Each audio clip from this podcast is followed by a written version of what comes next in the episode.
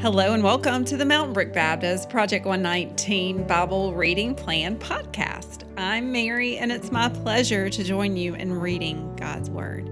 Today is Friday, February 17th. Happy Friday. We're reading from the New International Version, and we're making our way through the story of the Exodus, God's delivering his people from Egypt. Remember, this is the central story of redemption in the Old Testament, and these themes connect with Christ as the Passover lamb and as our redemption. Lots of different connects between the Old and New Testament here.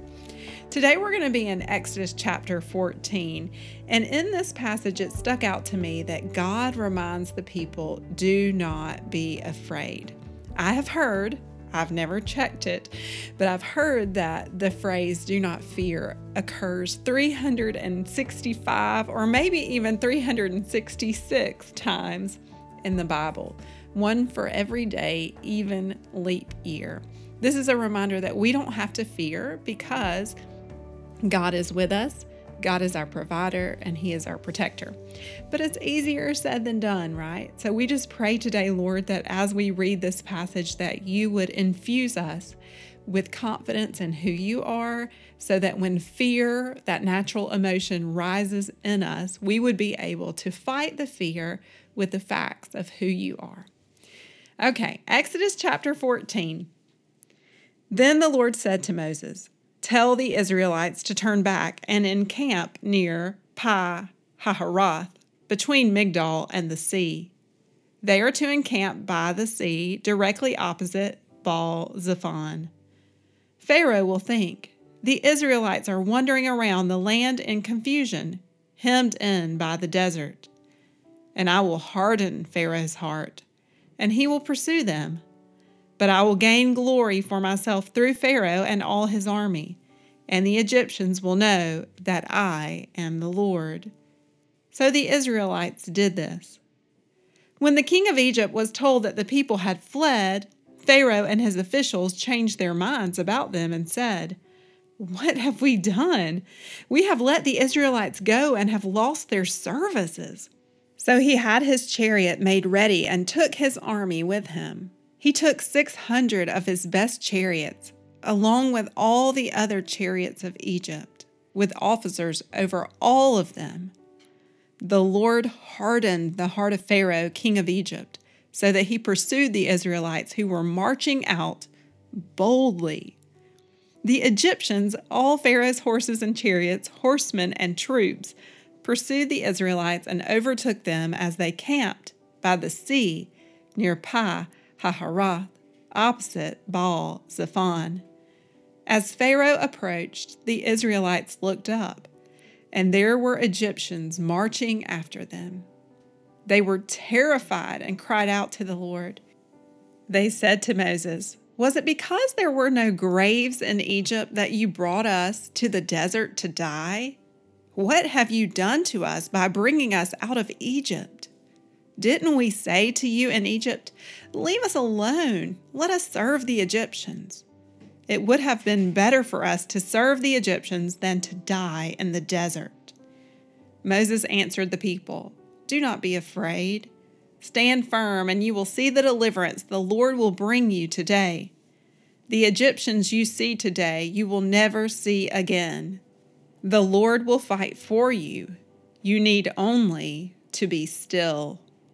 Then the Lord said to Moses, Why are you crying out to me? Tell the Israelites to move on. Raise your staff and stretch out your hand over the sea to divide the water, so that the Israelites can go through the sea on dry ground. I will harden the hearts of the Egyptians so that they will go in after them, and I will gain glory through Pharaoh and all his army, through his chariots and his horsemen. The Egyptians will know that I am the Lord when I gain glory through Pharaoh, his chariots, and his horsemen.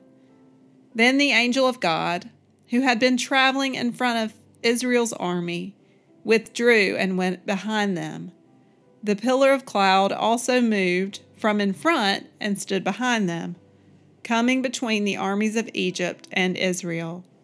Throughout the night, the cloud brought darkness to the one side and light to the other side, so neither went near the other all night long. Then Moses stretched out his hand over the sea, and all that night the Lord drove the sea back with the strong east wind and turned it into dry land. The waters were divided, and the Israelites went through the sea on dry ground, with a wall of water on their right and on their left. The Egyptians pursued them, and all Pharaoh's horses and chariots and horsemen followed them into the sea. During the last watch of the night, the Lord looked down from the pillar of fire and cloud at the Egyptian army and threw it into confusion. He jammed the wheels of their chariots so that they had difficulty driving. And the Egyptians said, Let's get away from the Israelites. The Lord is fighting for them against Egypt. Then the Lord said to Moses, Stretch out your hand over the sea, so that the waters may flow back over the Egyptians and their chariots and horsemen. Moses stretched out his hand over the sea, and at daybreak the sea went back in its place. The Egyptians were fleeing toward it, and the Lord swept them into the sea. The water flowed back and covered the chariots and horsemen, the entire army of Pharaoh that had followed the Israelites into the sea. Not one of them survived. But the Israelites went through the sea on dry ground, with a wall of water on their right and on their left. That day the Lord saved Israel from the hands of the Egyptians and Israel saw the Egyptians lying dead on the shore. And when the Israelites saw the mighty hand of the Lord displayed against the Egyptians, the people feared the Lord and put their trust in him and in Moses, his servant. Thank you for listening along as we read God's Word together. I want us to pray as we close today about whatever brings us fear, that the Lord would remind us that He is our deliverer, that He is with us, and that He is the one who fights the battles. But it's interesting in this passage that God involves Moses in the battle. Look at the end at verse 26. Then the Lord said to Moses, Stretch out your hand over the sea, so that the waters may flow back over the Egyptians and their chariots and their horsemen. Just reminds me that God involves us in ministry that He could do alone. His great power was displayed against the Egyptians as Moses was faithful to do what he called him to do. And so, as we pray, we'll also pray that the Lord would give us wisdom about what He has called us to do and to be. Will you pray with me?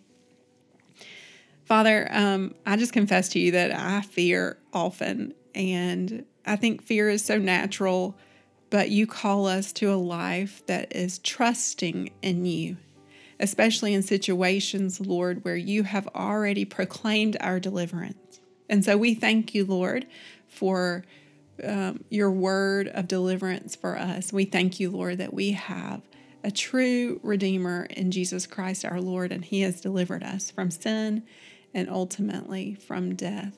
Thank you, Lord, for this passage of Scripture, which reminds us of your mighty hand, and it reminds us that you choose to use us in ways that sometimes um, we can't even believe that you would do. And so, Lord, thank you for involving us in your ministry. Help us to be aware and cognizant of how you want us to be at work today. Lord, as my brothers and sisters enter into the weekend, I pray that they would have a blessed time worshiping you, enjoying some rest, and just knowing that you are theirs and that they belong to you. We love you, dear, Father. We thank you, Jesus Christ our Lord, and we pray, Lord, that the fellowship of the Holy Spirit would be with us this weekend. Amen.